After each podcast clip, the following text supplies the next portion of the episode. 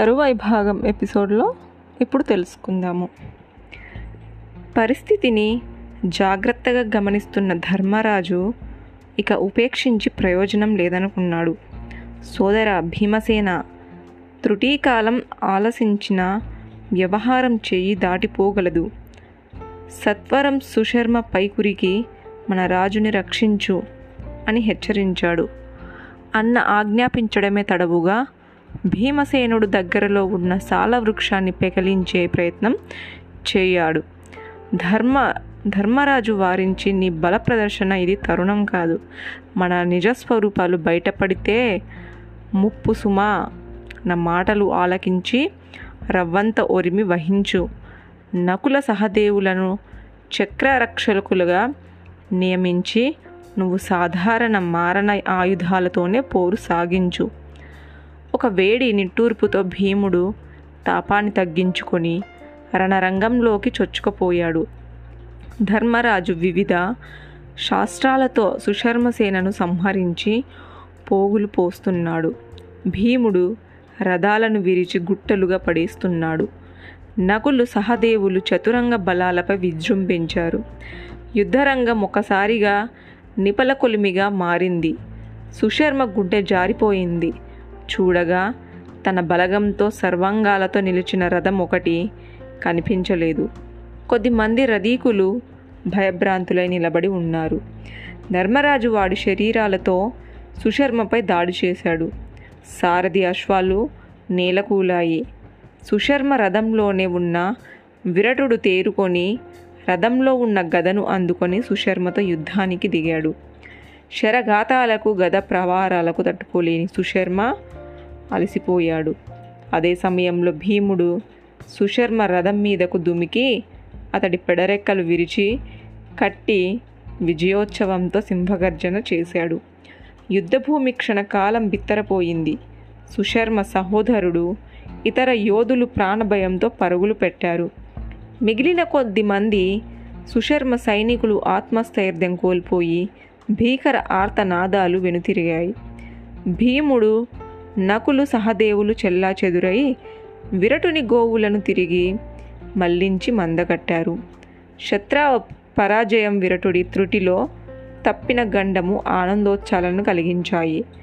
మత్స్య భూపతి కంకుటార్పునితో బాటు భీమ నకుల సహదేవులను అపూర్వ సత్కారాలతో గౌరవించారు. మహాపురుషులారా ఘోర అవమానం నుంచి మృత్యు ముఖం నుంచి నన్ను కాపాడి మా వంశ గౌరవాన్ని దక్కించారు. దేశ ప్రతిష్టతను నిలబెట్టారు. మీ రుణం తీర్చుకోగల సామర్థ్యం నాకు లేదు. కంకుబట్ట రక ఇకపై నీవే నా సంపదలన్నీ అధికారివి. నా ప్రార్థన ఆలంకించి దేశాధిపత్యాన్ని స్వీకరించు. నేను మీలో ఒకరిగా ఉంటాను. నా విన్నపాన్ని మన్నించు అని ప్రాధేయపడ్డాడు విరటుడు. ఆ మాటలకు ధర్మరాజు చిన్నగా నవ్వి మహారాజా ఇది మీ పెద్ద మనసు తార్కాణం. మాపై మీకింతటి ఆదరణ కలడం మా అదృష్టము. విజయ దుందుబులు మ్రోగుతుండగా మీరు రాజధానిలో ప్రవేశించడం కంటే నాకు ఆనందమేముంది? అన్నాడు. ఆ మాటలతో విరటుని మనసులో ధర్మానందునిపై గౌరవం వెయ్యి రేట్లు అయిపోయింది. మరొక్క మారు విరటుడు కృతజ్ఞత తెలుపుకున్నాడు. మత్స్య రాజధాని అలంకరణలతో కొత్త రూపుదిద్దుకుంది. ఆలమందలు స్వస్థలానికి చేరుకున్నాయి. మొదట వేసుకున్న పథకం ప్రకారము మరునాడం ఉదయమే కూరు సర్వభాముడు సైన్యాన్ని సమీకరించాడు. అపార సేనా వాహినిలో మృత్యదేశపు ఉత్తర దిక్కును ముట్టడి చేశారు. ఈ ఉత్తర గోగ్రహానికి గురు ప్రముఖులు కురు ప్రముఖులు రంగప్రవేశం చేశారు. కృపాచార్యులు అశ్వత్థామ శకుని కర్ణుడు దుశ్శసాన వికర్ణులు దుర్మాఖాదులు గో సంరక్షణలపై దాడి చేశారు. గోపాలకులు వీరులను కౌరవ బలగంగా గుర్తించి భయభ్రాంతులై రాజధానికి పరుగులు పెట్టారు. రాజమందిర ముఖద్వారంలోని ఎదురైన యువరాజు ఉత్తర కుమారునికి విపత్తు గురించి వివరించారు. తమరే ఈ ఆపదను గట్టెక్కించగల మహావీరులు అని గోపాలకులు ప్రాధేయపడ్డారు.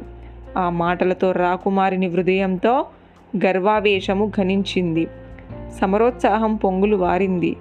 ఉత్తమ కుమారులు అనేక విధాలుగా తన శక్తి సామర్థ్యాలను తనే ప్రశ్నించుకొని అంతఃపుర వాసులందరికీ వినోదం పంచారు అన్ని శ్రద్ధగా విన్న పాంచాలి పెదవిపైకి వస్తున్న చిరునవ్వును సంభాళించుకొని సరాసరి అర్జునుని సన్నిధికి వెళ్ళింది. వృత్తాంతం మొత్తము వినోదాతభరితంగా వివరించింది. నాట్యాచారుడు ఒక్క క్షణము యోచించి పాంచాలి నువ్వు వెంటనే వెళ్ళు. ఉత్తరునికి నా గురించి నాలుగు మంచి మాటలు చెప్పాలి. బృహన్నల మంది మంచి రథిసారథి అని నాడు ఖాండవ దహల వేళ సవ్యసాచిక సారథిగా ఉన్నాడని చెప్పాలి. బృహన్నల మంచి ఇప్పుడు నువ్వు నీకు ఉపకరించగలడని విశ్వాసం కలిగేలా వివరించు. అతని సమాధానం వెంటనే నాకు తెలియజేయాలి అన్నాడు. పాంచాలి వేగితారం బయలుదేరుతుండగా దేవి నీ మాట పొందికతో నన్ను కథన రంగానికి పంపే బాధ్యత నీపై ఉంది అన్నాడు. అర్జునుడు అంతరార్థం గ్రహించిన పాంచాలి సత్వరం యువరాజు మందిరం వైపు నడిచింది. చెప్పవలసినవన్నీ తగు రీతిలో చెప్పి మెప్పించి ఒప్పించగా ప్రయత్నించింది. ఆమె మాటలు వినగానే ఉత్తరుడు తీవ్ర వైముఖ్యము వ్యక్తపరిచాడు. సైరంధ్రి సన్నితంగా కించపరచడము సహించరానిది. నా వంటి మహావీరుని బృహన్నల సారథ్యము వహించుటయా? పురాజనులు నవ్విపోరు. ఇక రణరంగమ్మ మాత్రమే నాకేమి మర్యాద మిగులును. అయినను ర రథ సారథులకు నాకేమి కొరత వచ్చిందని ఈ మహాపురుషుని నియమించుకోవాలి అన్నాడు పురుష శబ్దాన్ని వక్రంగా పలుకుతూ. సైరాంద్రి ఏమాత్రం చలించక బృహన్నల శౌర్య ప్రభావాన్ని చెవిలో ఇలా ఇల్లు కట్టుకుని చెప్పింది. కాలం కలిసి వచ్చి శీఘ్రమే వేరొక సారథి లభించకపోవడమే యువరాజు గత్యంతరం లేక సరే అన్నాడు. బృహన్నలను తీసుకురావడానికి పంచాలి. నర్తనశాలకు కదిలింది. రాకుమారి ఉత్తర ద్వార సంగతి బృహన్నలకు చెప్పించింది. మీరు కాదంటే శిష్య వాత్సల్యం లేదనుకుంటాను అని చివరి అస్త్రము ప్రయోగించింది ఉత్తర. బృహన్నల బెట్టు సరిగ్గా సారథ్యానికి అంగీకరించాడు. నాట్యచారుడు చిరునవ్వుతూ చిందిస్తూ ఉత్తర అచ్చరాల చేత అడుగులు వేయించగలను. కానీ కథన రంగంలో అశ్వాలను పరుగులు తీయించడంలో అంత నైపుణ్యము లేదు. అయినా యథాశక్తి ప్రయత్నించి యువరాజుకి జయం కలగడానికి సహకరిస్తాను అంటూ వయ్యారలు ఒలకబోస్తూ రాజమందిరానికి కదిలాడు ఆచార్యుడు. జవశ్వాసాలతో మాణిక్య మాలికలు అలంకరించిన సింహ పథకాలతో ఆయతం చేసిన రథం వచ్చి ఆగింది. జయ జయ ధ్వానాలు విజయ దుందుబులను ఉత్తమ కుమారులు రథం ఎక్కాడు. బృహన్నల విల్లుములను కరవాలాలు గదలు మొదలైన ఆయుధాలతో రథము సంపన్నం చేశాడు. రథం బయలుదేరుతుండగా ఉత్తర తన సోదరుని అభినందించి చిన్న కోరిక కోరింది. రణరంగంలో కౌరవ వీరులను హతమార్చి వారి అమూల్య విచిత్ర వస్త్రాలను మా ఆట బొమ్మల కోసం తెచ్చిపెట్టాలి అన్నది. వెంటనే బృహన్నల విలాసనంగా నవ్వి కళ్యాణి అదింత పని? మన యువరాజు తన అపూర్వ బహుపరక్రమంతో విజయశ్రీని వరించమన్నాడు. మీ కోరిక తప్పక తీరుతుంది అంటుండగా చెలకోల జలిపింపుతో రథం కదిలింది. క్షణాలలో అశ్వాల చిరుమువ్వుల కలకల ధ్వనులు దూరమైనాయి. వాయువేగంతో రథం ముందుకు దూసుకుపోయింది. కౌరవసేన గోవులతో సహా ఉత్తర దిశగా సాగిపోతుంది. నల్లని ఆలమందలు నేలకు దిగిన మబ్బుల వలె కనిపిస్తున్నాయి. శరీరంపై అక్కడక్కడ లేత అరుణవర్ణం కలిగిన గోగుణము చీపురాకుటల గుబురులా ఉన్నాయి. పాల తెలుపులో ఉన్న మరికొన్ని ఆలక దుంపలు విరసిబోసున్న మల్లె పొదలు తలపిస్తున్నాయి. వేరొక చోట గోధుమ వన్నె పశుజాతి పుప్పొడి రాశి వలె వింత కాంతితో భాసించింది. కౌరవ సైన్య పదఘట్టనాలతో భేరి భాంకరాలతో భూతలమంత గజగజ వనికి ప్రతిధ్వనిస్తుంది. ఆ భీకర దృశ్యాన్ని చూడగానే ఉత్తరుని గుండె చెదిరింది. ఒక మహావ్యూహాన్ని చిక్కుకుపోయానన్న భీతి కలిగింది. తడబడుతున్న మాటలతో రాకుమారుడు సారథిని బతిమలాడుకోవడం ప్రారంభించాడు. బృహన్నల భీష్మ ద్రోణాది మహాధనార్థులతో అతి భయంకరంగా ఉన్న కౌరవసేన నడుమ దుర్యోధనుడు మధ్య సూర్యునిలా ప్రజల్విస్తున్నాడు నేనొక్కడే ఆ కౌరవ వీరులెక్కడ? పరువు పోయిన ప్రాణాలు దక్కితే చాలు. నువ్వు లెక్క చేయక కథనరంగ మధ్యానికి రథాన్ని పరుగులు తీస్తున్నావు. తక్షణం వెనక్కి తిప్పు. నాకు ప్రాణభిక్ష అనుగ్రహించి కాపాడు అన్నాడు. భయకంపిత స్వరంతో సారథి చిరునవ్వుతో యువరాజా మన పశు సంపద అన్యక్రాంతమవుతుంటే ఉపేక్షిస్తావా? వెనక్కి తిరిగి వెళితే రాజ్యన రాజ్యం నవ్వదా? మన అంతఃపుర యువతులు ముందు ఎన్నెన్ని కబుర్లు చెప్పావు?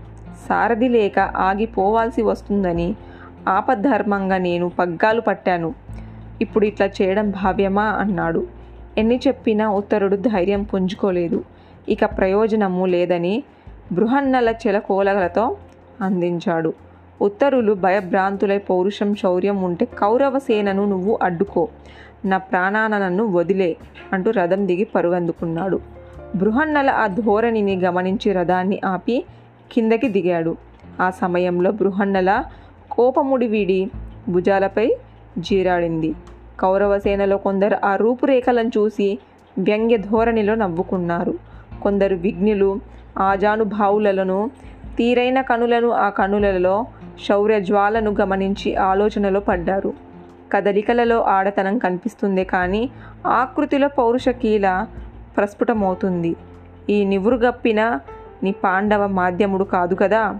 అని సందేహం అంకురించింది. ఆ అంకురము క్షణము ఎదగసాగింది. విరగటిని కొలువులో పేడి రూపంలో అజ్ఞాత దీక్షలో ఉంటి ఉంటాడు. ఎంత సాహసం! లేకపోతే కౌరవ బలగం మధ్యకు రాగలడు. ఇంతకు ముమ్మూర్తులా అర్జునుడే అని నిర్ధారణకు వచ్చాడు. పలయానం చిత్తగిస్తున్న ఉత్తరుని వెంబాడిస్తూ బృహన్నల రెండు చేతులుగా బంధించాడు. ఉత్తరుడు తన భయాన్ని నిస్సుగ్గా చెప్పి వదిలేయమని ప్రాధేయపడ్డాడు. అతని మొర ఆలకించని బృహన్నలు పోని నువ్వు సారథ్యం వహించు యుద్ధం నాకు వదిలేయమని కోరాడు. ఇక తప్పదని భావించిన ఉత్తరుడు పగ్గాలు అందుకున్నాడు. పేడి రూపుతో ప్రచ్ఛన్నంగా ఉన్న పరాక్రమంతో వెలిగిపోతున్న నిలువెత్తు రూపాన్ని చూసి కౌరవసేన నివ్వెరపోయింది. ద్రోణాచార్యుడు అప్పటికే అపశకునాలన్నీ గమనించాడు. అలజడిపడిన ద్రోణుడు భీష్మాచారులను సమీపించి ఇతడిని గమనించారా? భువికి దిగిన దేవేంద్రుడిలా కనిపిస్తున్నాడు. అని భీష్ముని అభిప్రాయం కోసం చూశాడు. భీష్మాచార్యుడు సేనను అప్రమత్తం చేశాడు. దుర్యోధనుని వైపు చూసి కొండ గుహల్లో ఆకటి చిచ్చులతో అల్లాడుతున్న మృగేంద్రుడు గజేంద్రాలను చూసినంతగా చీల్చి చెండాడుతుంది కదా. అలాగే చిరకాలం అడవులలో చెట్టనక పుట్టనక తిరిగిన పాండవ మాధ్యముడు నేడు కౌరవసేన కంట పడగానే చెలరేగుతున్నాడు. అతనికి ఎదురు నిలవగల పో మనలో ఎవరున్నారు? సాక్షాత్తు శివుడిని ఎదురించి నెగ్గిన మేటి వీలుకాడు అతడు. గురు వృద్ధుల్లో మాటల్లో వచ్చిన వాడు పాల్గొనుడని తేలిపోయింది. పైకి మాత్రం రాజభక్తి ప్రదర్శిస్తూ ముభావంగా ఉన్నారు.